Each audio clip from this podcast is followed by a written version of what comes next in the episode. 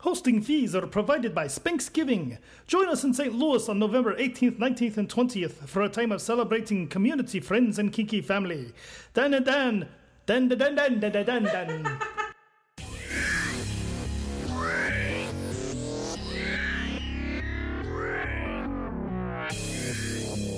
Welcome to Erotic Awakening, an educational and entertaining exploration of all things erotic.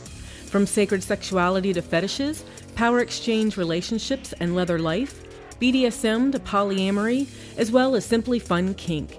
Each week, we bring you a diverse offering of erotic life in its many forms. This podcast includes frank discussions of highly sexual topics. If you are offended by this type of content or prohibited by law, we recommend you stop listening right now.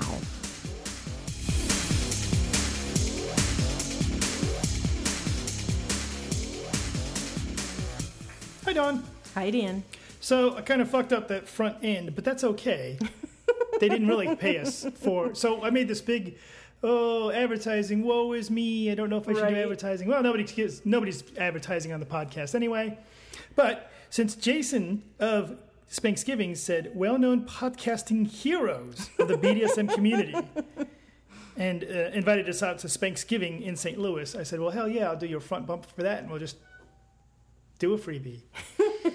so uh, there's that. Um, hi, Dawn. Hi, Dan. What are we doing today? I don't know. We got a couple of things we're going to do. We got a question of the day. We're going to go over, just mention a couple events that we have coming up. And then I guess we're going to free form about GLLA. Not to mention, we do also have a interview with Amanda Torres of Dem- Demented Mind. That's not right. Deviant, Mind. Deviant Mind. And um, also Betty Martin, a sex educator that teaches sexuality workers. Ooh. That's all coming up to the end of the show. But before there, we have a lot of stuff to get to. we do. And, and I'm listening lately to Kevin Pollak's chat show, and I don't know if you know. Who, do you know who Kevin I Pollak do. is? I do. Kevin Pollak is uh, most memorable in my mind as the guy who is not Tom Cruise in the movie with Jack Nicholson, A Few Good Men. Ah, yes, yes, yes. We just watched that a little bit ago, and I've heard his podcast with you. So Yes. So he spends about 30 minutes talking just about whatever.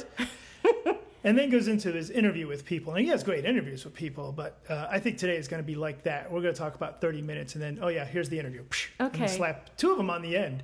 Great interviews. One of them from our final interview from Babylon Rising. Mm-hmm. And then uh, Betty Martin, yeah, really interesting that she's a sexuality educator who, instead of just, you know, just your average people like you and I, Right. they uh, she teaches people who teach sex and have sex with other people.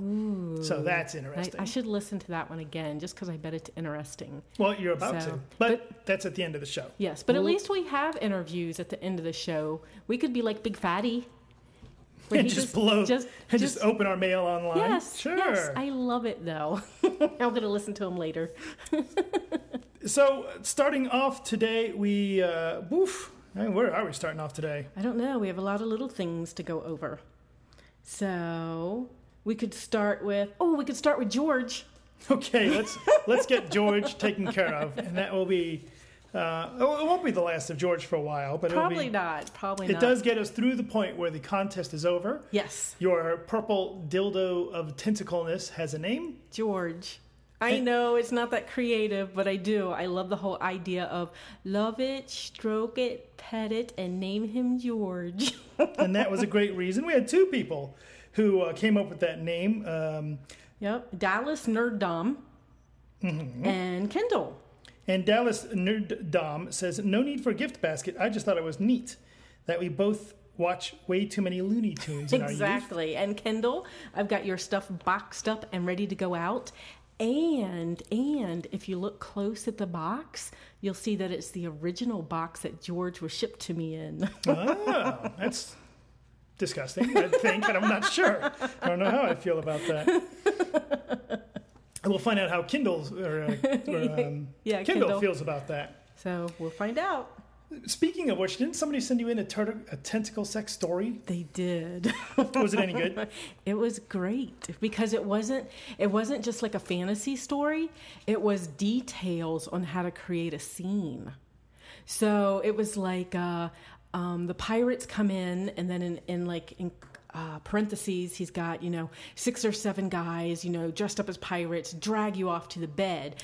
and then they cover you in pillows, which will represent sand or something like that. Right, right, right, right. You know, and then the tentacles come in through the pillows, which is guys' hands and gloves, all slimy and lubed on them. And, I mean, so it was, it was like a, uh, yeah, a lot of descriptive details. So, of, yeah. it actually works. I mean, he's talking about how to set the mood, how to set the sound, how to set uh, like uh, the music of the waves and, Yes. and stuff like that. So he's got the whole theater thing and It was not just an erotic story. right. It was a plan. Yes, it was a plan of action. Yes. Now we need six people. Well, I, Three people with lots of hands. I don't care. I don't think that you wouldn't think that, you know, there's a local event here in central Ohio, which may, many people may not think is too kinky. There's a um, an event that I noticed on the old FetLife the other day. A woman is looking for six men to um, have oral sex with. yeah. Yeah, and she just made. Oh, actually, I, the a fellow of some sort made an event around. Hey, my female wants to suck cocks, and she wants to suck a lot of cock, and I want six guys come over and fuck her face, and I might need someone to help hold the camera. Ooh, you have to show me where you find this stuff at because I want to help. cock? No, but I can hold the camera. Oh, that's true. um, so that's kind of an interesting event that somebody put together. Yeah. So if you can find the, the point of that being, you'd think we could find six people that want to dress as pirates for the first half, and then put on tentacle arms for the second half. I may have to post that. You know what's funny about that? The crowd that we run with, we would probably find an easier time finding the tentacle pirate role players than we would. the blowjobbers. Yeah, I know. what a strange life. I may have to put that out there. Well, yeah. Hmm. Speaking of naughty, naughty stories, Yeah. So if you go out to the Erotic Awakening slash podcast page, Mm-hmm. you'll see the new calendar that I just built. And it just kind of represents when you and I are podcasting. Right. And hopefully that's the same day that the podcast comes out. And it represents which day of the month Lee Harrington comes out with his podcast. And it represents the day that Beck and Sheba come out with their podcast, all on the Erotic Awakening Network. And then there's two slots where there's just question marks, where we don't know what's going to happen there. But we were just in Indianapolis. We just met with some people, We did. and that question mark looks like it's going to be, at least one of those question marks looks like going to be filled. Yes. The original pitch that they had for what they would like to do is, hey, what if we just got on there and shared an erotic story? Ooh. That's what we said. We said, yeah, yeah, yeah. And then they said, what about this? And what about that? We said, yeah, yeah, yeah. So um, we have secret new guest host coming soon. Yeah. So I think it's going to be really interesting too. I do too. And I think people will be surprised by um, who we got. Who we got and what they talk about. Yes. So looking So- forward to that. And But we are going to make them at least share one erotic story. Story. Just Nice. for my own, even if it doesn't end up on the air, just for my own listening pleasure.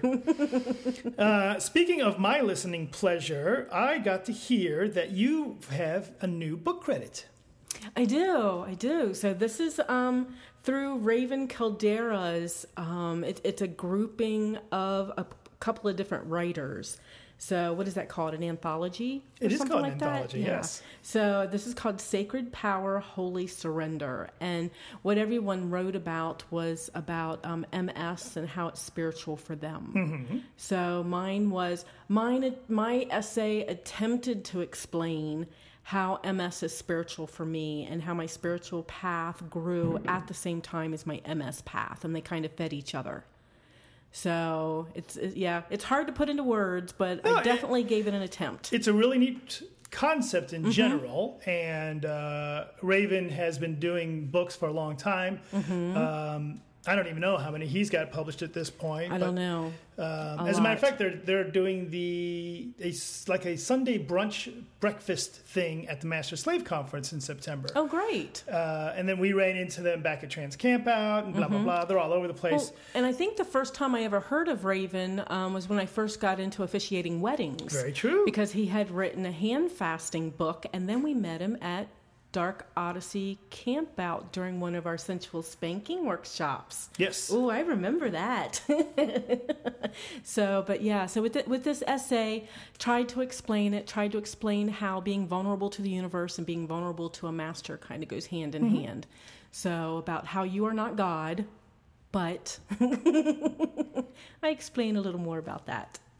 Good. So- I'm glad that I'm not God. That's Yes, too much no, you're not. You're me. not. But just where people put it hand in hand with spirituality, sometimes it can get a little confusing. Oh, So- absolutely, absolutely. I mean, you know, if we go back to the whole, uh, it's really funny if you look at it from the aspect of the 12 step program. And I tried to Mm-hmm. write an essay for Raven's book about the aspect of the 12 step program about, you know, part of a, a recovery program is surrendering to the power of addiction. And pretty much you're surrendering, you're recognizing, I am not the king shit. Right. But the flip side is that as a master, you know, you're take, acknowledging responsibility for a lot of power. Mm-hmm. In the Buddhist terminology, it, it also is tricky because, again, you're recognizing um, your lack of control over the world and how everything Right. changes and how nothing is permanent, and um, and the uselessness of titles and other stuff like that. Again, spiritual principles, but then how do you how does an MS aspect? And I tried to write something for the essay, and we had just published our book right. when he asked for this, and I just I was shot. I was You already- were shot. Yes, I had just shot my load for booking, so I could not actually finish this. Understand. Understand. You can find out more about Sacred Power Holy Surrender if you head on over to alfredpress.com slash books and see what Dawn had to write. Mm-hmm. But um, it's funny, I just mentioned, you know, we just did, and as we've been talking about on the podcast lately, about our book, Living MS, Right. and what a fantastic day we had selling books at Great Lakes oh my Leather Alliance. gosh, that was awesome. Not only did we get to neat, sit next to some really neat people, Uh huh. um, we got to sit next to, not too far down the row, was Rob Rubel right. and Jenny, Uh huh. and they were down there selling their books. Right. And then next to them was Tammy Jo Eckert selling her Mm-hmm. books. And then uh, we were directly right next to John Wheel. John John Wheel. Wheel in the leather land Right. is very well known for le- with the Knowing very well known for his leather protocol handbook book exactly. that he has out. and then later in the day, Steve Lenius Oh yeah, came over and sat next to me between me and John Wheel. So that was Life, leather, and the pursuit of happiness. Uh, yeah, let's go with that. So yeah, yeah, that's yeah. One I think that's favorite- what it is. And we've yeah, and we've actually interviewed him before. So you Oh, know, yeah, yeah, yeah. mhm. So it was great meeting him and his partner, and you know, and people would come by and look at our book, and I'd have to point to his and John's book and say, you know, this is great stuff too. You know, and Dr. Bob's. Mm-hmm. You know, I'd have to. I'm like, you know, you've got some great authors here. None of these books are bad from anybody selling stuff. and there and there was actually one more, and I cannot remember the woman's name. She was uh, she's out of Oh. Greenery Press. It was a book for submissives by a submissive. And I, I wish I could remember the name of that book. I wish I could remember her name. I was flirting pretty hardcore with her, and I can't remember her name. But So. she wasn't the only one. No. Um, you had a good weekend. So the, the point to that being that Living MS, our book, actually best sales day yet, Mm-hmm. and man did it fly off the shelves. And we were very fortunate because we didn't actually get a lot of time to spend sitting there. Right. Um, and really, I, I wish. Um, I don't know if we're allowed to uh, A and oh, I don't know. S. I don't. Yeah, I don't know. Their, okay, so A and S from Canada. We There can say go. A and S. I'm sure there's more than. It'd be really funny if somebody walks up to them at this point and say, "You're a mention of the podcast." Man. they bought four different copies. I know. Well, they wanted it in their group library, Right. and then they bought it as a gift for two other title winners. And bought a copy So- mm-hmm. for themselves, and they already had a copy on the Kindle. Right. So we just love you guys. Yes, And- we do. I mean, golly. I mean, you know, I mean, that's just. I don't even know what to say about that. I know, I know. And then we got to spend a lot of time chatting with them too. So Yeah. it's been a couple events now that um, we've come across them and, and just spent some time chatting. So And that's it's always nice. nice. it- it's nice when you and I go to an event. Normally, we're presenting three classes and we're ambassadoring this and doing that. Mm-hmm. We don't get a chance to hang out with people. Right. We make exceptions if somebody writes into the podcast and says, "Hey, I heard you're going to Spanksgiving. We're going to Spanksgiving. Can we spend a half hour Mm-hmm. drinking a cup of coffee or just, you know, it'd be nice to hang out with you guys for a little bit." We love doing that. Always write to us if you're going to be at Kinky College, if you're going to be at Camp Kink, if you're going to be at Spanksgiving, if you're going to be at Cope, if you're going to be at any of the other, including Boy, we got a lot of Canada on the show today. Yeah, yeah, we do. We just got booked for February Canada thing. Looper. We'll, yeah, yeah. we'll talk more about that as we go. Okay, so but yeah, if you write in or call us or leave us a voicemail or contact us in however many ways, you know, we'll actually put you on the schedule instead of saying, yeah, we'll do coffee sometime during the event. It would actually Yeah. be Oh, nice yeah, to yeah, yeah, say at four o'clock on doo doo doo, we shall meet and go out for coffee because we are usually swamped when we go to events. Absolutely. And um, and we should actually, because of that awesome segue you just did, we should mention if you want to do that, Yes. you can get a hold of us at Dan and Dawn at eroticawakening.com or via Voicemail at 206 309 0054. Or you could actually get a hold of us via the Twitter, which is how I kink, therefore I am. Got a hold of us for the question of the day. Um, That's uh, Dan and Dawn, all one word. That is Dan and Dawn, L So- one word. And so that's a good segue as well. Are we going to So- segue into the question of the day? Sure. Well, We have other we GLLA could. news. We have a big, big GLLA news. Let's do this question of the day, though. Okay. So cool. So from Twitter this morning, from I kink, therefore I am, we were Awesome, asked. Nick. I know. I love Well that. Um, oh, and don't let me forget. I want to mention Ray, Okay. and I want to mention the Cincinnati person we met, but I don't know if I'm allowed to. Oh, I don't know. Hi, Cincinnati person, if you're listening. Which told, they told me something really interesting. Yeah. We'll get there. Okay. Question of the day. Okay, question of the day. I'm mild, I've mildly experimented with kink for years, and I think I'm ready to go big. What's my next step, and how do I do it safely? You know, we I think that um, on the American Sheba BS with BSing with American Sheba show that they addressed a similar topic. Mm-hmm. Um, so who cares? We're gonna do it anyway. From our perspective, From our perspective, you know, there's a difference. If uh, now let's talk about let's start off. How did you and I do it? right? Not theoretically or how they should do it. How did you and I do it? Do you remember the very how we got started? Um, I think we got started on, well, actually, probably Fantasy World on IRC, just chatting with people. So I guess that's the FetLife Okay, now. you got started on IRC. Hey, I remember. and then we went to our munch. And then we went to a munch, and we went Mm-hmm. to. I mean, so wherever you live, if you live in a, a decent sized city, and, and we have some friends in North Dakota who told us, no, no, they don't have munches everywhere. Right. We have hundreds of miles of horses and pasture before we can get before to we a get to a munch. munch. But most of your major cities have Mm-hmm. munches now, and you just go on to the and FetLife. We're gonna have to plug FetLife because it's the way to do it. You go to their events. You can search by city and state. Mm-hmm. You can do it via the internet, Webby as well. Mm-hmm. And find a munch. And a, bun- a munch or a meet and greet Right. is a, or at least should be, it's held in a vanilla setting, like Mm-hmm. a Denny's or a Panera. In our area, we have these Panera breads, and in the back, and they have these little split rooms off to the side. We have a Chinese restaurant that has its own little split room Mm-hmm. Yes. off to the side. It's a vanilla environment, which means you wear your street clothes. People Mm-hmm. don't normally bring their children or such, but they wear their street clothes, Right.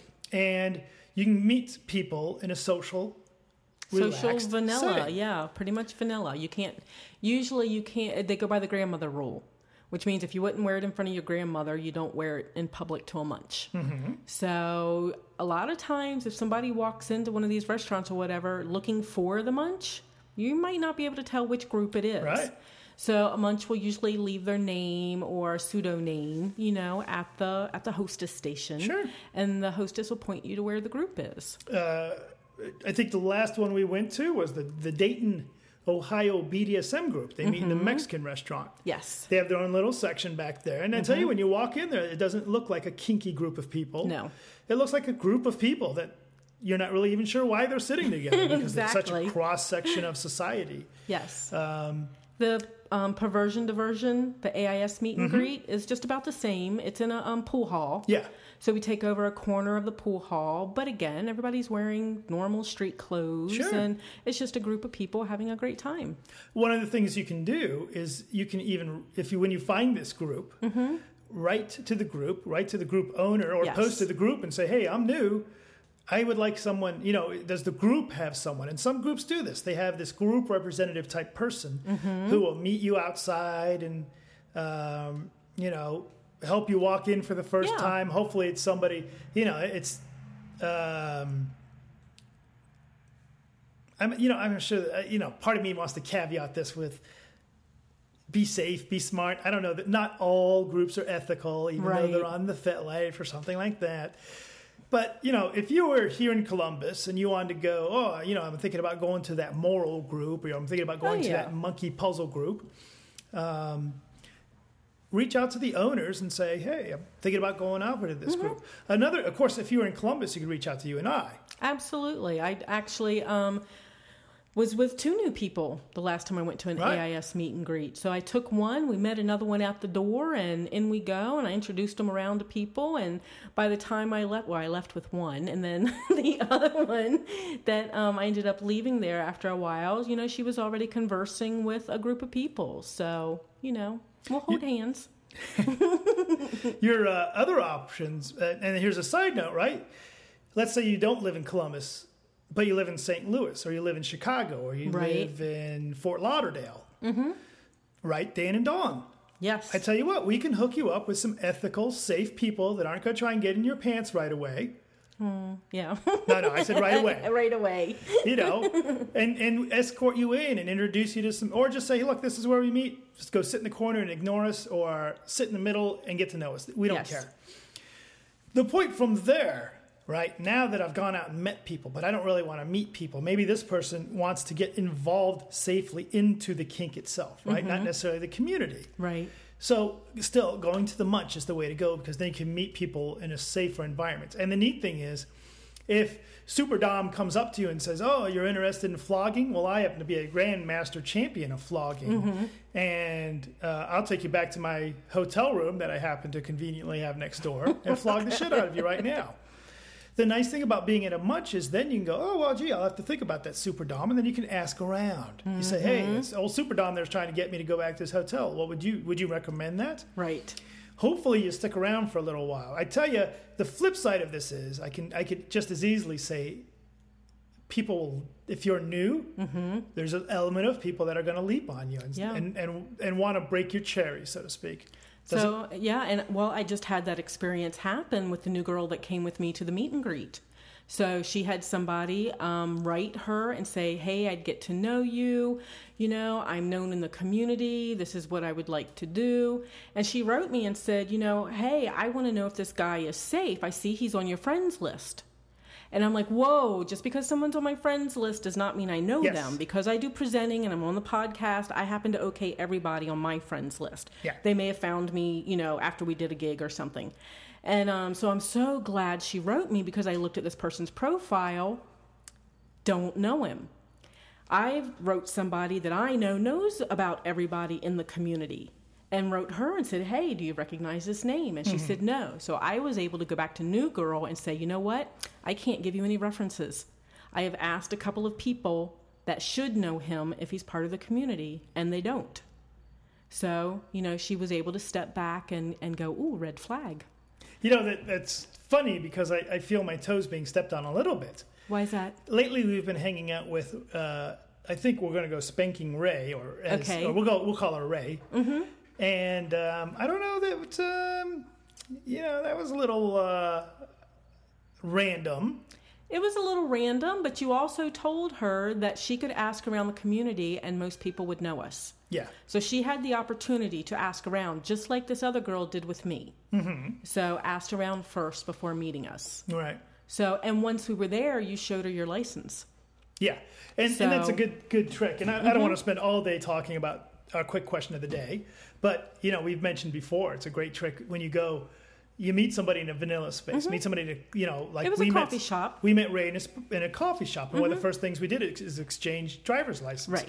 Not to hold on to, but just to look at, because the fact that I say, yeah, my name is Dan, Mm-hmm. and I live in Upper Arlington specifically, Right. of the Columbus Central area. Mm-hmm. You know, and at this point, I've, I totally outed myself. But when your last name's on a book, you're fucked anyway. Yes, I know.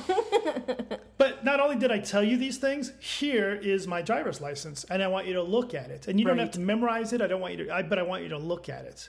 Just you to see that you're a real person and you're not hiding anything. And the flip side is, if I go to meet somebody, if I go to Mm-hmm. meet a dom or a sub, and I say, hey, you know, hey, nice to meet you. You said your name's Bill, right? Right. Oh, okay. Well, Bill, can I see your driver's license? And if Bill goes, no, I ain't showing you my fucking driver's license, then I say, ah, Bill, I, uh, you know, makes me wonder what, what's Bill hiding. Right. Now, it may well, maybe Bill's super concerned about his privacy or his safety. Maybe he's afraid I'm going to go stalk his ass. So that's a thought too. Could be. Could be. So be. I think, therefore, I am to to come back to your question. Mm-hmm. If you want to safely get involved in the community, write Dan and Dawn, We'll come play with you. That's one option. That's one option. Speaking so- of slimy, Yeah, but you know, I just I want to tack on to that that I actually have some people that contact me wanting to play with me, and the first question I will ask them is, "What groups do you belong to?" And nine times out of ten, they'll say that they don't belong to any. And I'm like, wow, so you're not even out in the community. And I know some people do have done it privately for years, right? But um, yeah, I do want some references. There are so many communities out there and so many options of getting out and about and meeting people that I don't know if I want to do a straight online cold contact. you know the other. Um, now the other way people do this is they just go through like Collar Me or Alt.com, Yeah. and people do it and they do it successfully. And these are people. Look, I'm not looking for the community. I'm not looking to get. I want to meet somebody who can spank me. Right. you know, this is how I want to begin the relationship. You pull out your paddle. I want to end the relationship. You rub my ass and say thanks. And yeah. that's so collar me can uh, see, but it's so fraught with danger, just like meeting any other stranger via the internet or any. But um, some people do it. They do it successfully. At a minimum, if you're in a conversation with somebody and you say, "Have you done this before? Have you played with other people you've met online?" and they say yes, to say, "Oh, like who? May I have some references?" Yep. You know, because that will at least give you some level of safety. And then also, we want to talk about safe calls, Meeting in a public place first. meeting in a public place there are so many people that will not even do that Yeah, first, and- and, and- I just kind of scratch them off. Yeah, I, I, it, our first meeting. Look, even if you contacted me via FetLife or via Collar Me or Mm-hmm. Alt or what any of these sp- sites, and you said, you know what, Dan, um, I'm sure you're a nice guy, but I don't really care. What Mm-hmm. I do care about is the fact that uh, here you've got a, some claws and a purple tentacle, and that's what I want our relationship to be. I want to sh- I want to meet you. I'm going to get a hotel room. I want you to meet me at the hotel room. I want you to shove this tentacle up my snatch, and then I want you to use the claws and put claw marks on my back. And I might reply by saying, "Well, yeah, fucking ha." I'm like, dancer, may I write you a letter like that? and we could do that tomorrow night. I'll go get a hotel room. And But I'm still gonna say we're gonna meet at the Starbucks down Yes. the road first. yes, Um, and even then, I tell you, even then, telling that scenario, I'm a little hesitant to say, Mm-hmm. okay, it's that simple. But on the other hand, a lot of people are not out. They don't have their last name on a book. They're, they have to be circumvent. You know, Right. circumvent, I don't circumvent. think Sneaky. circum- sneaky. Sneaky. so there's our question of the day. Um, I think, therefore, I am. Hope that was helpful. If there's some other technical aspect, I really we should make that a whole show Mm-hmm. and bring in some people to talk about. You know, how do I do this safely? How do I get started? I thought it was a quickie question, which is why I wanted to answer it on here. But there really is a lot to talk about. So, you know, and we do have a couple of people we know we could bring in that um, could help with that. Absolutely. I know one that has a workshop on it. If you enjoyed hearing about safety and purple tentacle claw scenes, you can rate us on iTunes by going to iTunes and giving us five stars. Five stars. Yes. Now you could go. You could give us three stars. no, or four, no. but we like five. We like give us five. an on, give us I'll whatever kisses. honest feedback. Huh? I'll give kisses if they give five. Oh, okay. I'll buy that. You can also tweet about us on the Twitter or like us on the Facebook. The Facebook account is finally starting to gain some steam. I noticed that. Erotic Awakening, one word. Yes. Um, so there we are. So you know what? We are kind of unpacked from GLLA. Oh, We so I are. totally love this part. To Okay. come back to Kevin Pollak's chat show, which I mentioned Yes. earlier. I said on the Twitter, my favorite, my second favorite podcast, my first favorite podcast is Erotic Awakening. My second is Kevin Pollak's chat show. Right. There's a new episode out, and somebody responded, and I, their Twitter name was something like Bunny, not exactly Bunny, Uh-huh. like Bunny. They said, "Oh, that's my second favorite podcast too." I think they might have said my first favorite. Fuck that. They might have said second. the neat thing is, we go to GLLA like two days later, and there's that person. Right. And I said, "Hey, haven't we met before?" She said, "Yeah, yeah, I love Calvin Pollak too." And that threw me for a loop for a moment until I retracted back to that comment. So that was really neat. We also got to meet one of my favorite stalkers of all, uh, listeners, Sexy Sadie. Yes. When we used to do the live shows, Sexy Sadie would be one of the first people that hopped on and would chat with us. Yes. And um, uh, she is a, just a wonderful fan.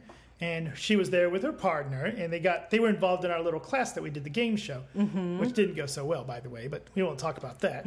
Sadie, come back for another class. We do better than that. Yes. Um, so that was really nice. It was it Um, was a lot of fun. So I, I liked it when she introduced herself, and, and it's like, oh, we know you. So almost makes me want to do a live show again. It, it is neat when people introduce themselves to us that we can say, oh, hey, I know exactly who you are. Yes. Because we have many, many, many listeners that we can't do that, unfortunately. Um, The memory is just yeah. we're, tr- we're trying to fix that. And we Yes. have, I forget who we were talking to who was trying to set up a trip to Australia. oh, oh, I could look up her name, but I'm not sure. Me neither. Australia, Australia. So we have listeners in Australia. Mm-hmm. And um, that'd be name's on awesome. the tip of my tongue. So, oh, Australian listeners, look around, see what events are happening out there in Melbourne Mm-hmm. and your other kinky, or Sydney. Haha, That's my, the sum of my Australian geography, except for the, the, outback. Oh, Oh, the yes. outback, yeah. So uh, I have to go watch Rabbit Proof Fence again, I guess. Oh yeah. So that was kind of a sad movie, actually. Yes. Anyway, Off on a tangent. finding out what uh, events are out there, and we'll pitch, and uh, maybe we'll get out there. And um, She was even going to give us a place to sleep. she was going to give us a place to sleep. So I would have to And look they said my, my, my Australian hat is made from kangaroos that get hit. Nuh-uh. Yeah, you know how here in the United States we have roadkill of Yeah. the possum variety Yeah, you don't want a possum hat. and the occasional deer in, uh, in where skunk. we live, a or skunk, a skunk. hat would be neat. But apparently, my kangaroo hat is made from roadkill, Roadkill. kangaroo. Wow. Well, at least they're refurbishing. I don't think that's the right term. I don't think that's the right term either. So What are the? Uh, so did you end up?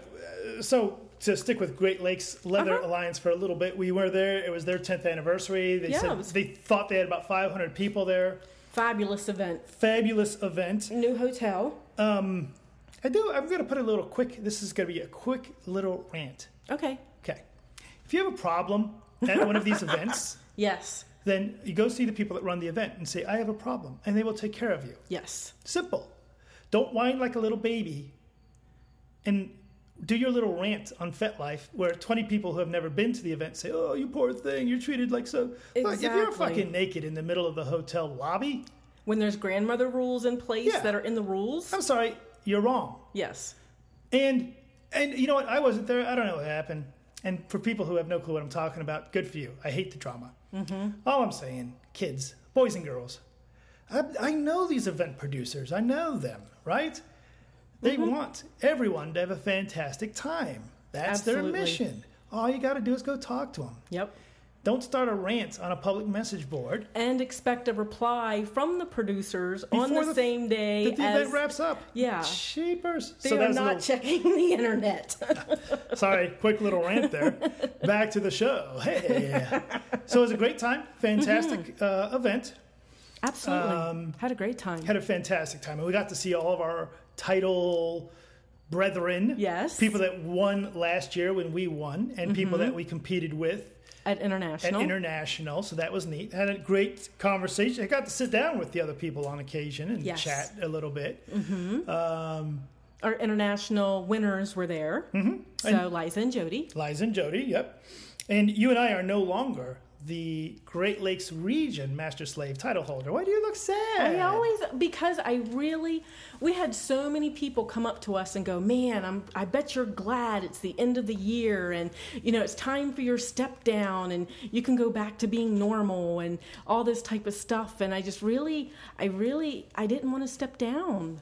I liked being the title holder. No, yeah. I mean, I clearly recall when we went to Trans Camp Out, Mm-hmm. and it was I, I don't know how hot it was, but it's it's summer and you're outdoors in in West Virginia. It was hot, It was hot. and thinking, you know what, I'm boiling my little balls off, but I'm wearing my fucking vest. Yes. Because this I'm here to represent. You know, and to, to go around, and when we went to Cincinnati, people would say, "What the hell's a GLLA?" I was like, Right. wow, man. You don't even know your region. You don't even know that that's. Yeah. And this is what I really liked being the ambassador and having that Mm-hmm. ambassador role. And the, the part that was interesting to you and I is when we talked to some of the other title holders, and Mm-hmm. we all have the same spiel of building Bridges bridges and, and- gaps in the community, blah, Yeah. blah, blah. You know, a lot of people that listen to the podcast do not identify as leather. Mm-hmm. They identify, they, maybe they identify as power exchange. Maybe they just identify as kinky, right? Maybe they Mm-hmm. Right. identify as leather fetishist, but not leather lifestylers. Right. Great. We love all you guys. GLLA has a wonderful venue that accommodates all you guys. It is. It was started as a leather event, but it has become more of a pansexual kink event. It has Mm-hmm. A very strong leather element. Yes. The point being to that, if on if you go to again, why doesn't FetLife give us money? we keep on coming back to that. There are fifteen hundred people on the group Leather Lifestyle. Yeah, it's pretty good. There's thirty-two thousand people on the group Masters and Slaves. Mm-hmm. And there's you know fifty-seven thousand people on Kinky and Geeky. I don't know. That- Right. You know, there's a huge group of people out there, in my opinion, like you and I, that when we found somebody that represented the leather community, we said, "Well, shit! I always thought you guys were something else, but Right. really, you're just you're just like us, except for you have some traditional understanding, some values, some things that we don't necessarily have." Now, not to say kink community doesn't have tradition. Well, no, kink community doesn't have traditions. No, they don't. They have values and ethics, but they don't have traditions, No. right? So, I we found it very useful to be ambassadors for the leather community to the non-leather community, and I think we did a good job. I think we did a great I'm going to call this episode "and." and I like that. So, you know, we actually had a lot of people saying and to us after Saturday night because our step down speech, which that was. It was once I got up on stage, it was great. Yeah, But And- before getting up on stage, I, w- I was crying in the corner, You you, know, in, backstage, trying to catch my breath because, you know, it, was, I, d- I don't know why it makes me sad, but it, it was like the end of a little era or something, Yeah. I guess. Even though the, it's the beginning of a next great one, we've got tons of projects in the works, you know, it, it, we're good. But, um, but once I got up on stage and the spotlight was on me, and you were down in the audience explaining how we were going to play our step down speech. then it was yeah, then it was great. I, I love that part of it. So and unfortunately, although I said we would record it, we did not record it. we did Sorry. not. And it wouldn't have worked with the lapel mic recording it. I mean, we'll have a copy of it later on a professional recording. They Really? they uh huh, they had two cameras, one in the back. No, the spotlight was in the back, the camera was on the Yeah. side. We never end up with the copies of that, those though. We did. It, it was just months. Oh, you're right. We did get a copy of all that stuff. Mm-hmm. Yeah, I- we I did. So it'll probably be a couple of months before we get it. But um, the lapel mic wouldn't have worked because you started out in the audience and I started out up on stage. So you wouldn't have picked up um, everything anyway that we were doing. Mm-hmm. But uh, but it was really fun because you know we went over how we felt we were ambassadors. And what are what we viewed our mission as Mm-hmm. those title holders are. Well, that the duty has been discharged. Yes. We are no longer the title holders. Well, one more thing I want to mention about title holders is well, two things. We want to mention who actually our new title holders Yes. are. You and I were the tally masters for the master slave competition.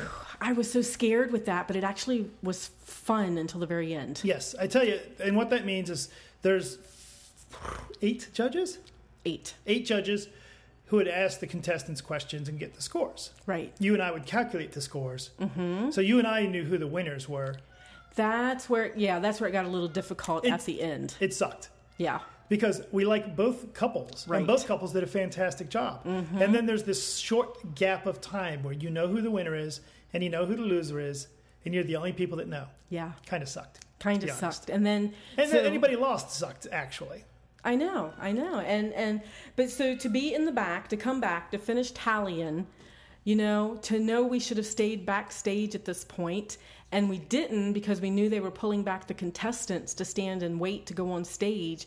So we went back out in the audience and sat back down until we absolutely had to go backstage again because Yeah. just didn't want to to give anything away or yes, it was very difficult. You know, it would be nice if, um, if not just leather identified people and master and slave identified leather people had some kind of contest. Mm-hmm. You know, something like owner property, um, or maybe a, a, a owner pet power dynamic. Yes. If only there was some contest where other people could also.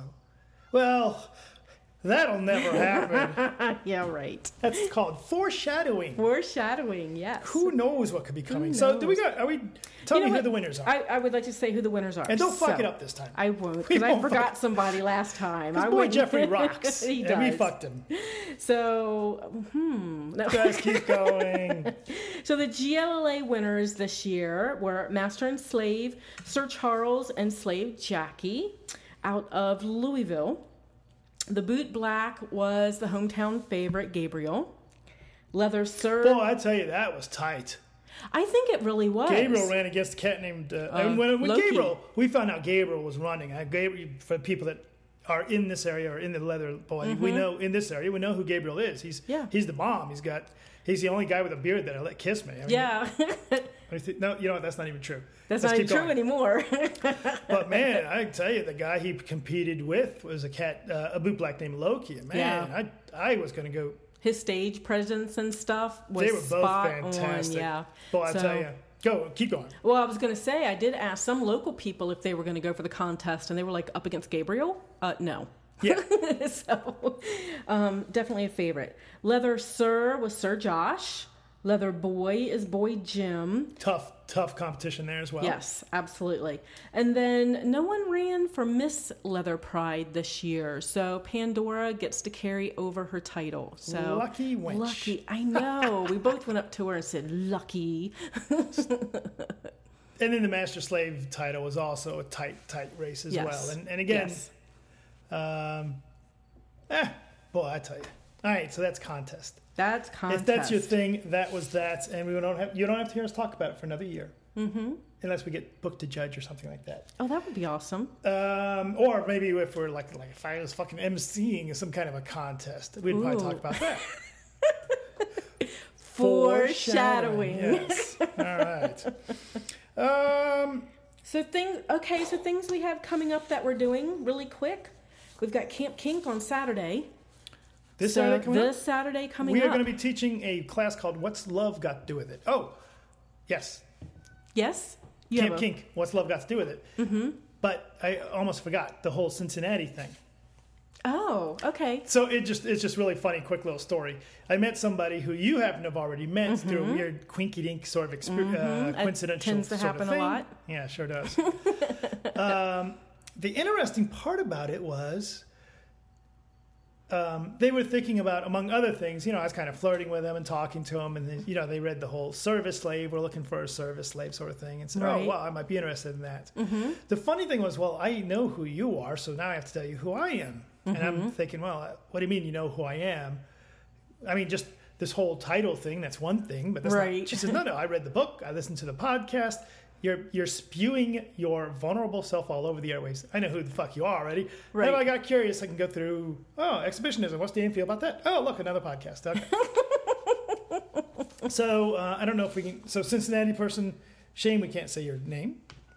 And we already talked about Ray, and we talked about Jason from Beat Me. All right. Mm-hmm. Um, we got Camp Kink coming up. Camp Kink coming up. Cope in a couple of weeks with the Scarlet, Scarlet Sanctuary, Sanctuary, and graduating class. yep the POTQ graduating class will Another be there. Another POTQ class is getting wound up. it is. eroticawakening.com slash POTQ. Mm-hmm. Keep an eye on it. So, and then we have Kinky College in Chicago in October, and we'll have a stack of books with us. Last Kinky College. Could it be? Maybe. oh, I don't Maybe know. not. I don't know. I know the people that are running it are retiring. So, um, and then Thanksgiving in St. Louis in November. And then we usually take December off, but we'll see what happens. I got asked to do an event or you and I actually got mm-hmm. asked to do an event. Not only was the event exactly one year plus one week away, mm-hmm. I was taking a piss. That's right. You told me about that. And somebody said, Oh my said, gosh, we need to put that on the calendar. somebody said, "Hey, if you don't mind me asking," I was like, "Wow." And you would think that'd be annoying, but no, it's actually pretty. Kind of cool. Wasn't Yeah, it like a- right after the step down or something? Um, It felt like it was right around that time. might have been, might have been. So I just thought it was kind of neat. Did the step down, go to the bathroom, get invited to an event. and for those people that, and finally, last thing, Uh huh. leading up to GLLA, I've been saying for members of House Meta that listen to the podcast, we had a surprise. Yes. I bet you were surprised. I bet they were surprised.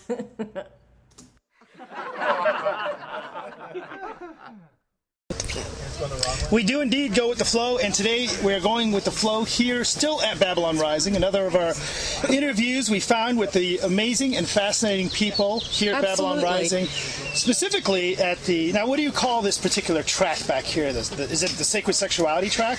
That's apparently what it's turning out to be, isn't it? Mm-hmm. They- And part of that is due to the person we're interviewing today. Amanda, thank you for joining us here on the Erotic Awakening podcast.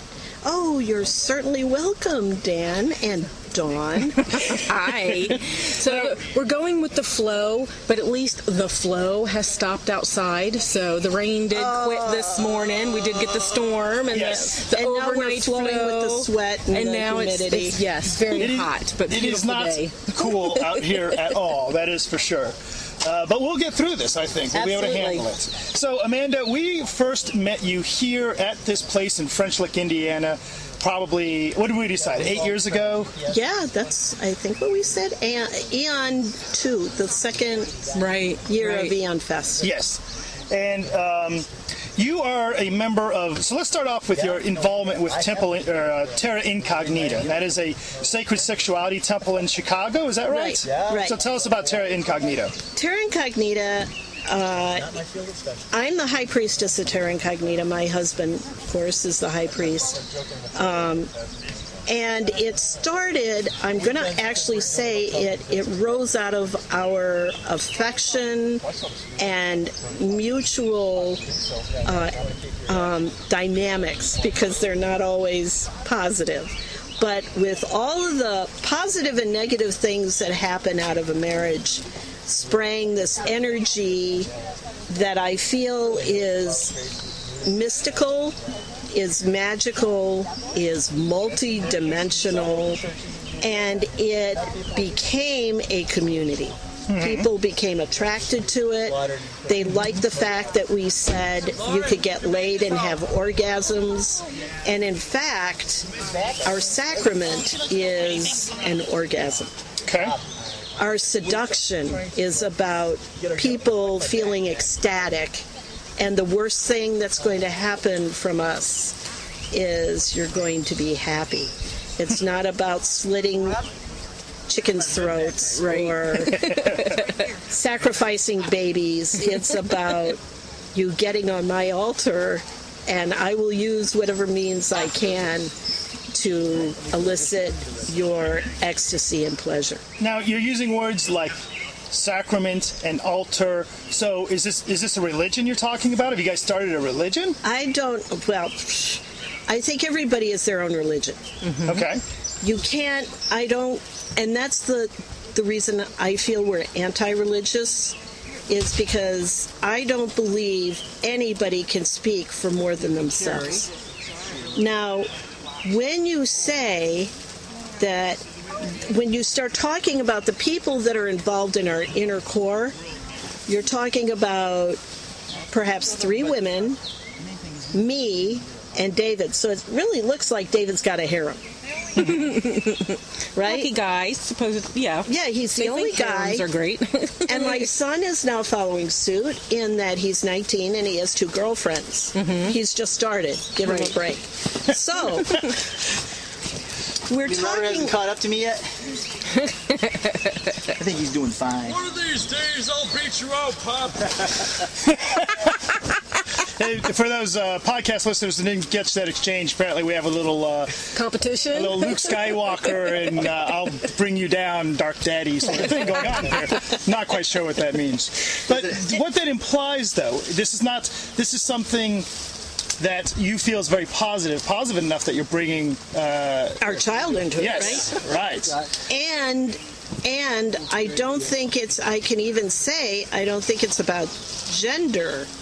Now, the fact that the young, although we say that we are of feminine worship, we worship the feminine. We feel that the energy comes through the feminine.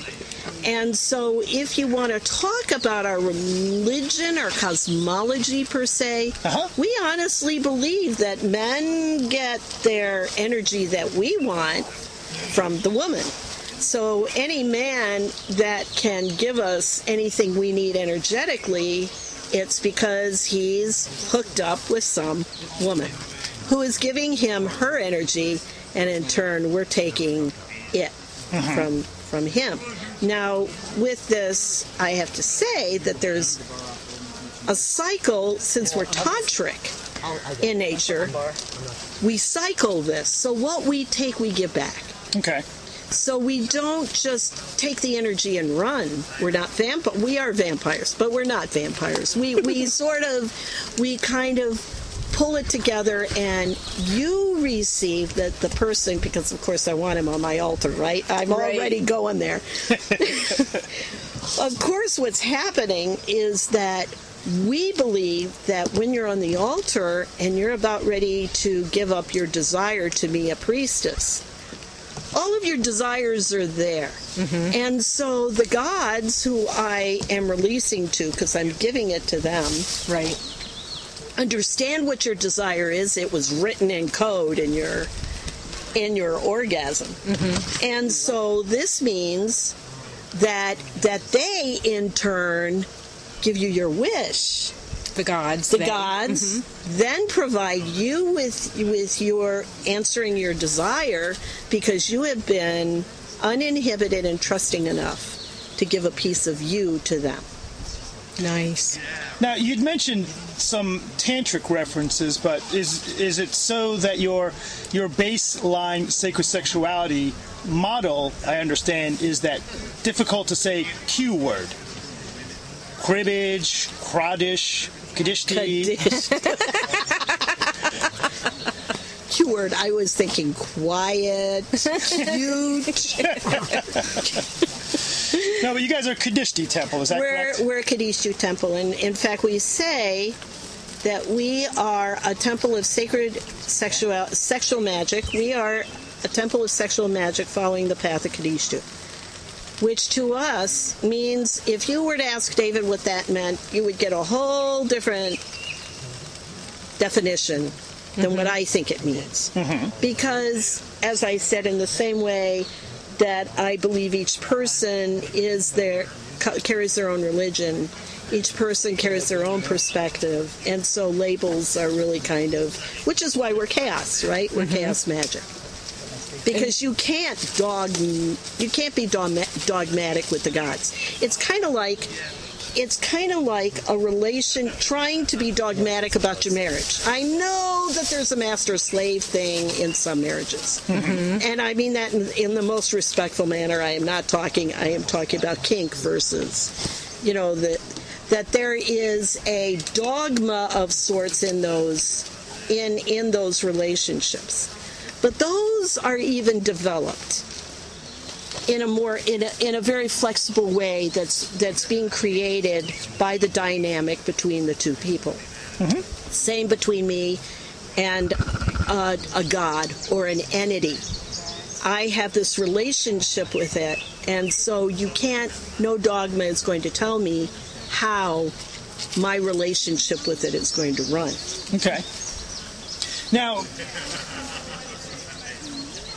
Dawn, I am sure, understands this stuff that you've some of this stuff that you've been describing more so than I. Dawn is far more the eclectic spiritualist than I. In other words, more, woo woo. Yes, the woo I like the woo woo. She liked the woo woo. So would you say? And I want to move on to the, your new project, but before I leave there, I want to ask about Terra Incognita. Is it a place for people that are already deeply steeped in the woo woo, or is it somewhere where somebody who might just be sec- might just be sexually wounded and needs a place of healing?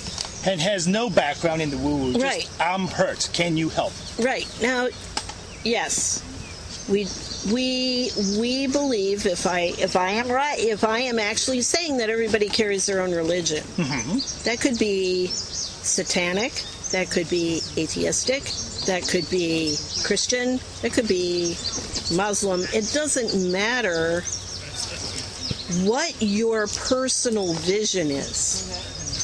That's irrelevant. Okay. What's relevant is the chemistry with us. Me. you know, Right. you know, if I don't like you, It's not going to work. It's you're not gonna gonna work. That, nothing about the person, but you're not going to have that energy exchange that's, That's needed exactly to create right. the magic. so they should go someplace else. Right. And I, I I'm okay with that. Mm-hmm. Okay. I don't want that responsibility. Right. Right. So now one of the things that, that I like and we've only touched on for just a second was the fact that you are a Kadishti temple. Right. Right. So you are Kadishti, you do sex magic. Right. You have a way of, of Not all Kadishti do. Exactly. That's and then Dan and I, we're Kadishti, we're more sacred touch. Right. Instead of the sex magic. Though we've done our share of sex Right, magic. right, right. And then you've got other temples that have other paths that they follow or combinations. So Right. exactly. Okay. Now, I think relationships and people are fluid, mm-hmm. right? I mean, you talk about gender fluid. Mm-hmm. You talk about when you're born, you're born with vision. Actually, when you're born, your genetics decides on whether you see things first horizontally or vertically, which is kind of interesting. Mm-hmm. And if you see things on a on a vertical level, then you're going to probably see things around that totem in a much tighter way than somebody that sees it from horizon mm. one side of the horizon to the mm-hmm. other. Sure. De- the difference between a concept and a detail, mm-hmm. right? So people if you can't you can't dogmatize biological mm-hmm. anybody that tries to make something bi- biological into an ethical issue is fighting a losing battle. Because your body and your eyes and your feelings and your taste buds are just going to do whatever they're going to do.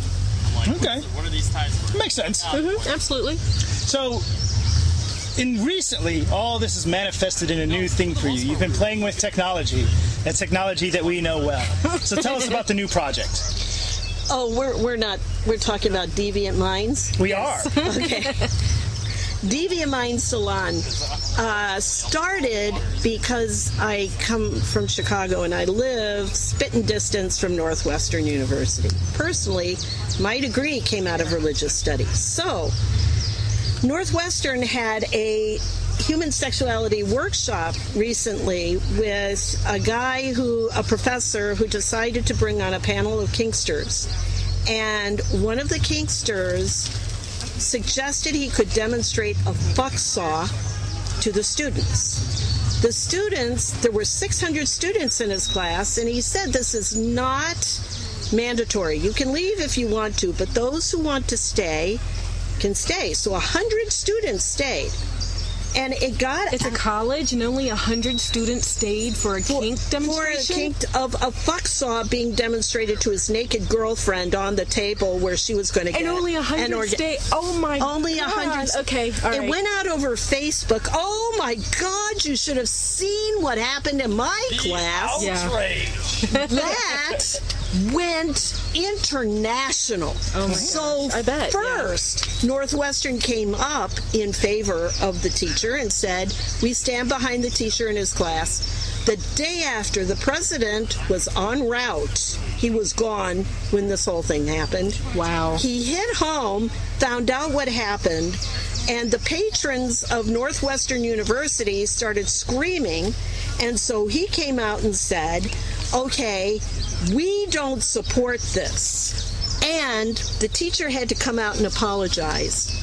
And they got rid of the class and now he's teaching a whole nother class and that's not going to happen again. Now, what made this interesting was that I had applied to Northwestern the year before for their doctorate program, and my mentor came from there. Mm-hmm. She had she had been a part of my uh, exploration into religious studies for three years. Mm-hmm.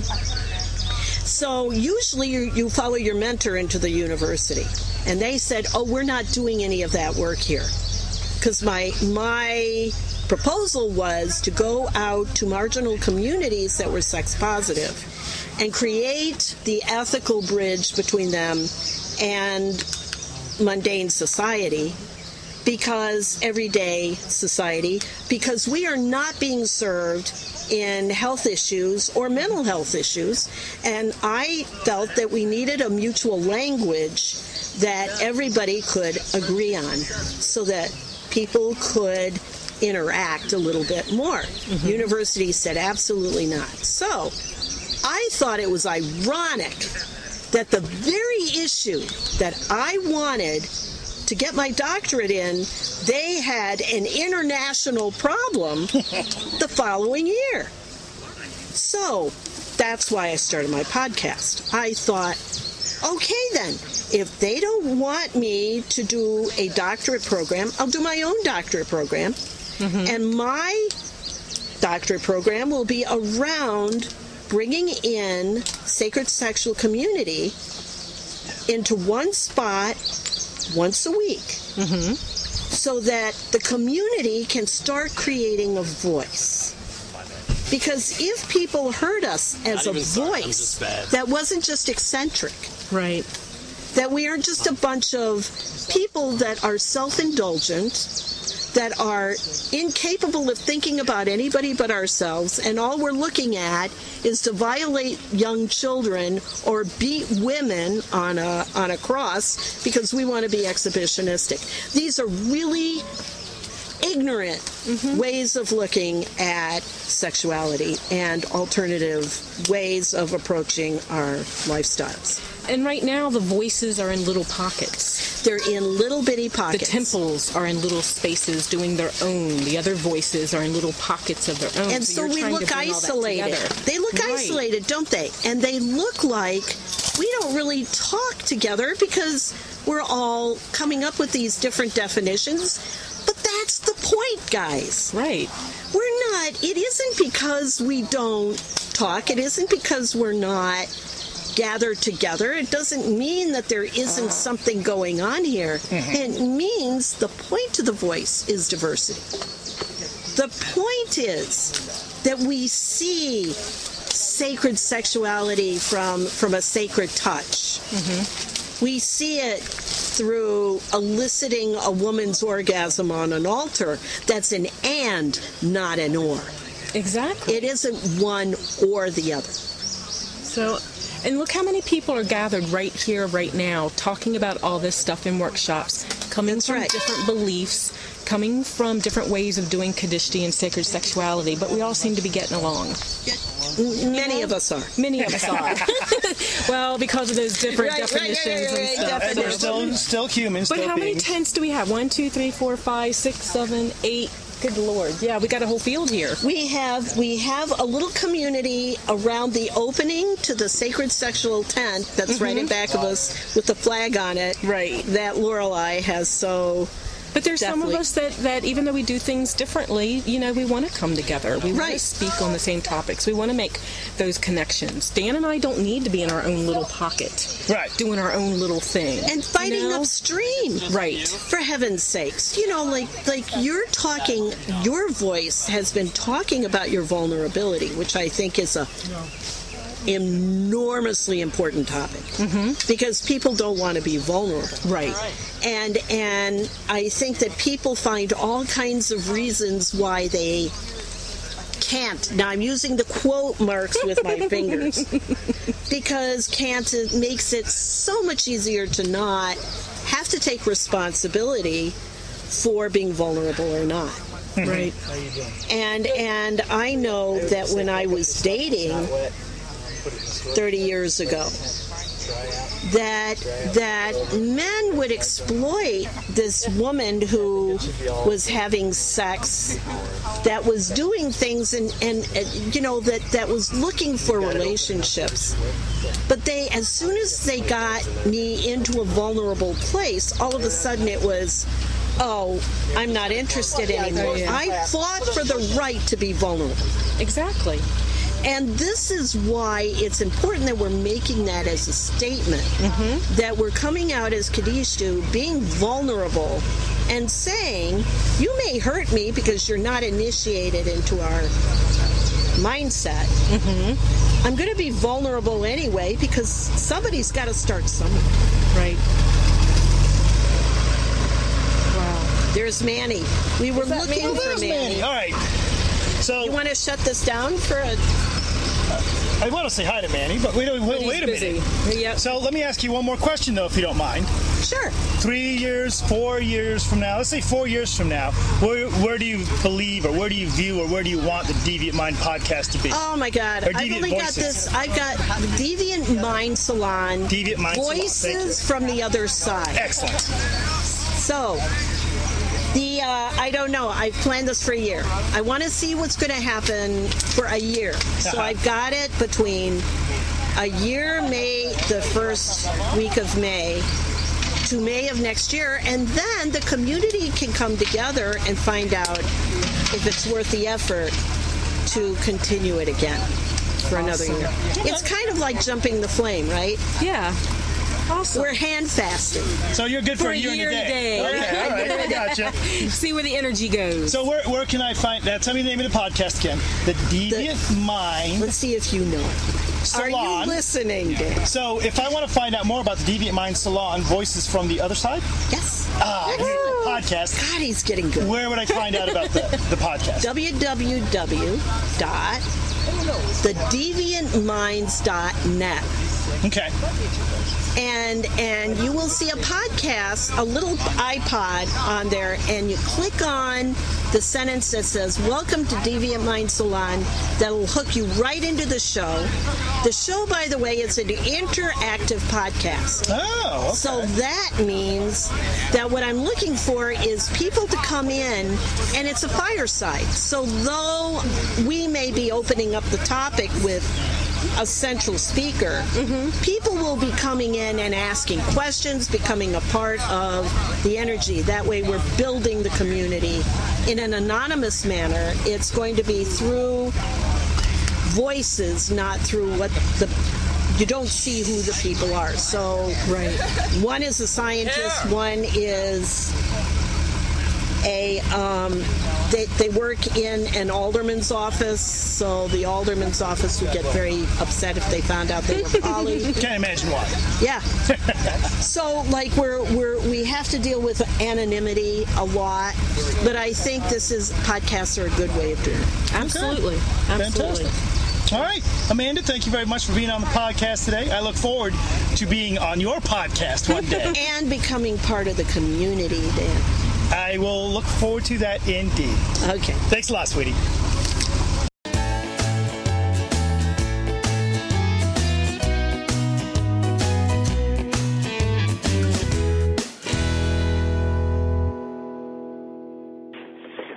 So, Dawn, we've been very lucky in the uh, career of this podcast to talk to some people that, from a perspective of sex as a naughty, dirty, slutty, tentacle-filled thing we do for fun. Yay. And sometimes we get to talk to people from a perspective of more of the sacred aspect of sex. Yes.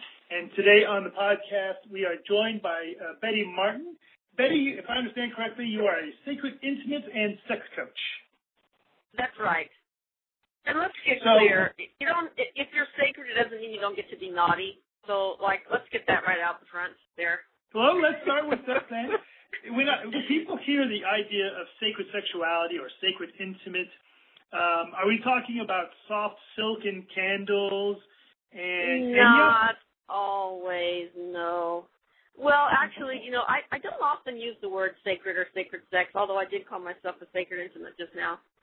Um, but this, here's a great chance to define that because there's a lot of um, ideas and foofball and resistance sexuality, and including me. I don't actually know how to use the word sacred anymore because once I really got um, much more fluent with my body and my body's experiences and experienced really profound states, which you can do in, in many different ways.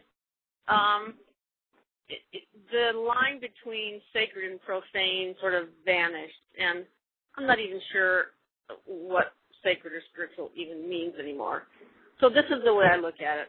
When you call something sacred, it really is just a reminder to yourself that it deserves a high quality of your attention.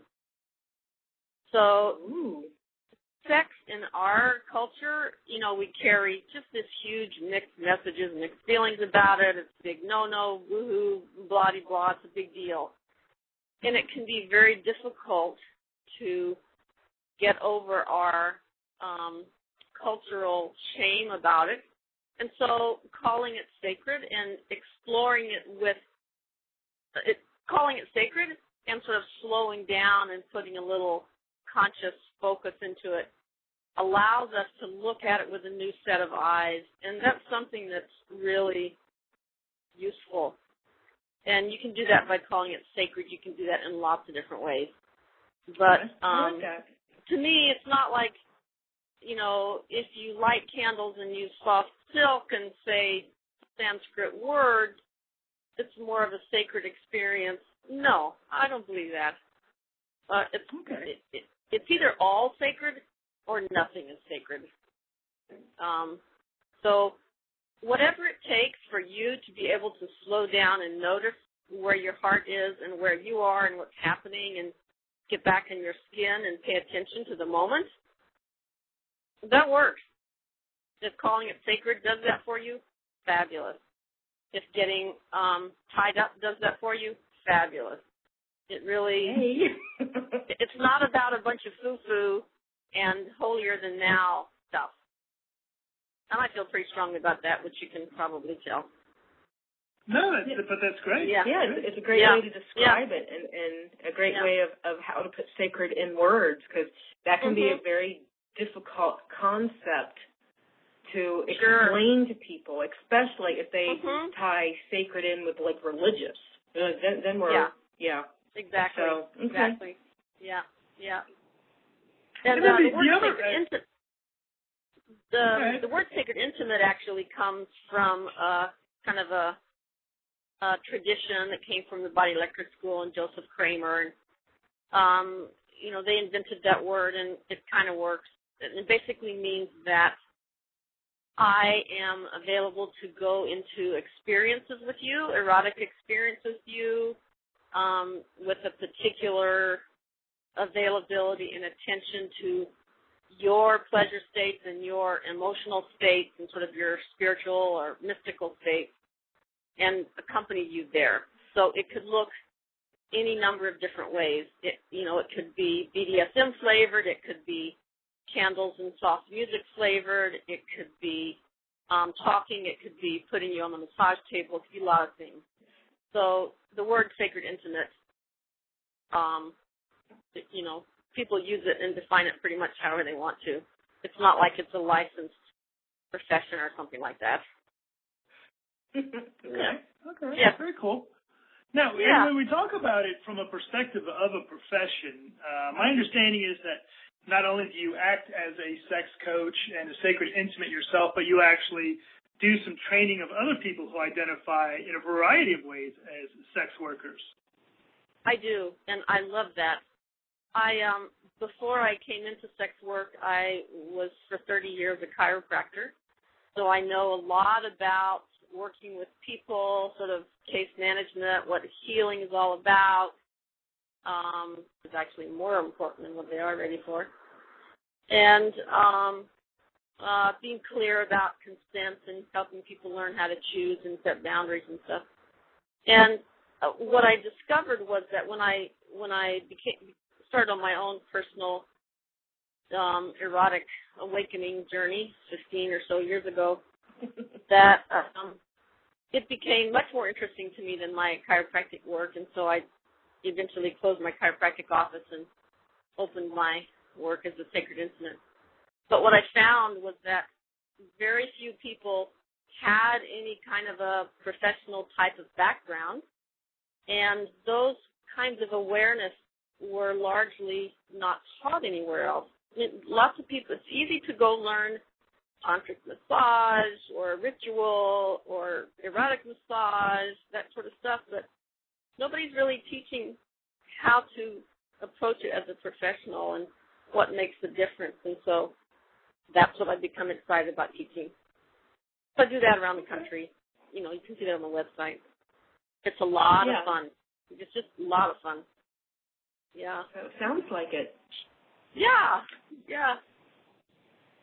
Do you teach the same thing? So let's say you you had a class, and would it be normal for the attendees to be a mix of people that work as um, uh, dakinis or uh, tantra professionals, and perhaps um, uh, sexual counselors and yeah. um, professional. Uh, let's call them. Uh, I know we we could use a nice word like escort, but I want to talk specifically. I mean prostitute. I mean hooker. I mean somebody yeah. who gets paid yeah. to have sex. Would, would these would these people end up in the same class? Yes, absolutely, absolutely. Um, the the escorts, prostitutes who come to the class are generally people who are interested in kind of okay, what is a more holistic aspect that I can bring into my work? I still want to be an escort, but I want to look a little deeper, see what some of the other possibilities are. So that happens a lot. Um, other people, other people who are um, doing escort kind of work sometimes come because there's this real confusion when when you let me back up a minute.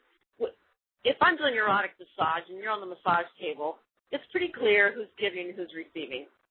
Mm-hmm. Um, once you get off the table and we start interacting, the question becomes much more complex and can be confusing and less than satisfying for the provider. And a lot of people come to my classes for that question because that's something that I really um, have put a lot of study and exploration in, and I and I have a lot to offer in that arena.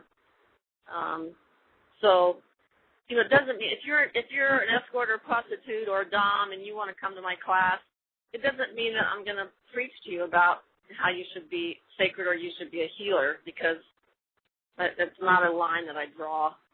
It's just, you know, some of the most profound healing work on the planet happens in the arms of prostitutes.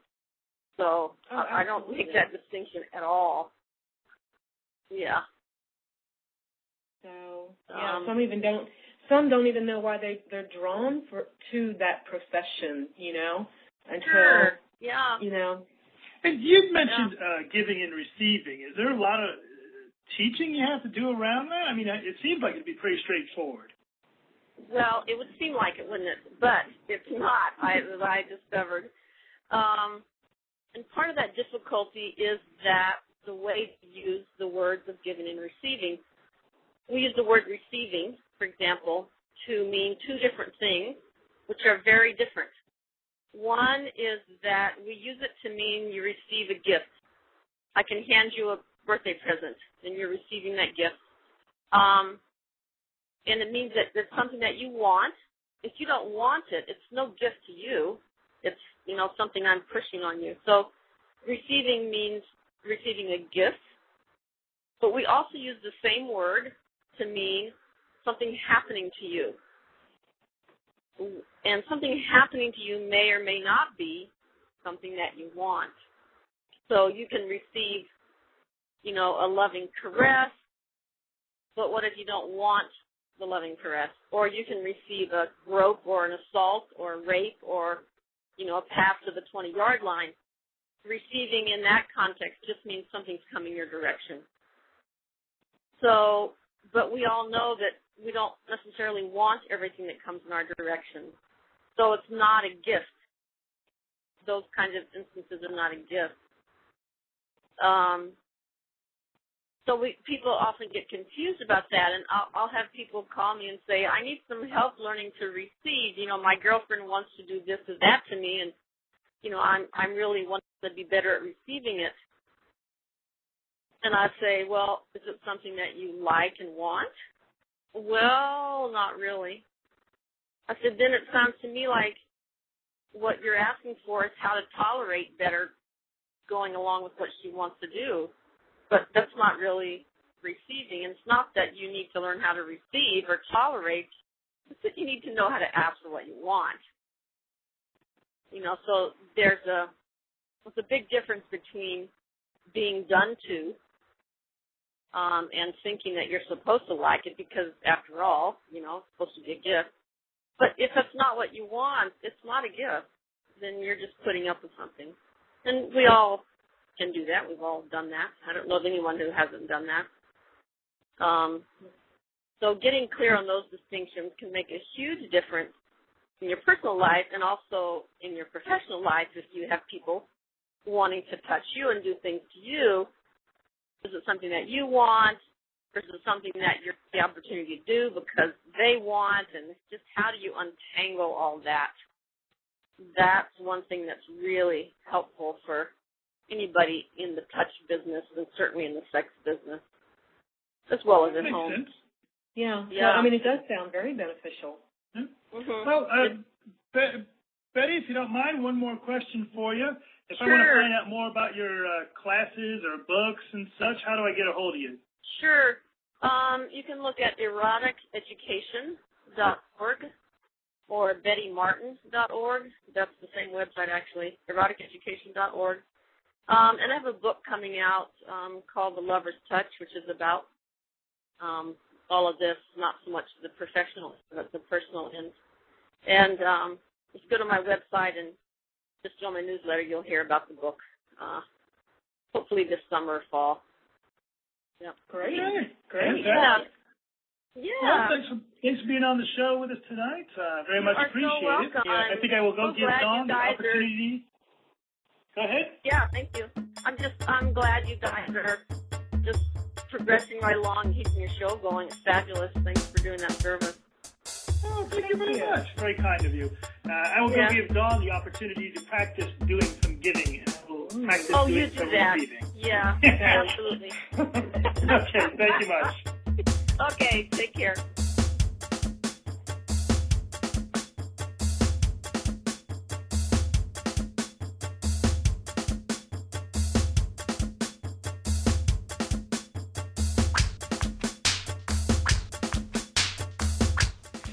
Know you can support Erotic Awakening with your hard earned dollars? You can purchase a front bump. Hey, maybe you're just a friend and fan of, oh, NCSF or uh, Leather Archives and Museum, and you want to buy Ooh. them a front bump. 18 bucks an episode will get you the first 10 seconds of our podcast for whatever that's worth. Go see eroticawakening.com for details. Nice.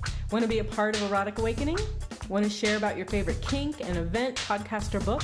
Toss us an email at Dan and Dawn at eroticawakening.com.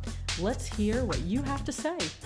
Did you know you too could own the hot selling new book, Living MS by Dan and Dawn? Or maybe you'd like an Erotic Awakening t shirt, a messenger bag, a coffee mug. You know what? We should just take that stuff off. Nobody's buying that stuff, and we can live without that 20 cents. Okay. No, I want a new T-shirt. Any dollar and twenty cents we make from anything sold on the site goes directly back to the continuing educational mission of Erotic Awakening. Thank you for your support. And Erotic Awakening is grateful for the support of the Kink Shop. I still love their toys. We got to use them. the Kink Shop provides quality merchandise at affordable prices and features various BDSM implements for lifestylers by lifestylers. Visit them online at www.thekinkshop.com. And if you see the Kink Shop at any event, say, Hi, from Dan and Dawn, and you'll Ooh. get a 4,000% off. Ha-ha. Some exclusions apply. Music card on Erotic Awakening is provided by the Pocket Universe. For music that is crafted and designed for scenes that range from sensual to dynamic BDSM Visit them at www.pocketuniverse.music.com. I fucked that up. Okay. PocketUniverseMusic.com. I don't think anybody listens to this part anymore. Maybe not. Bye, Dawn. Bye, Dan.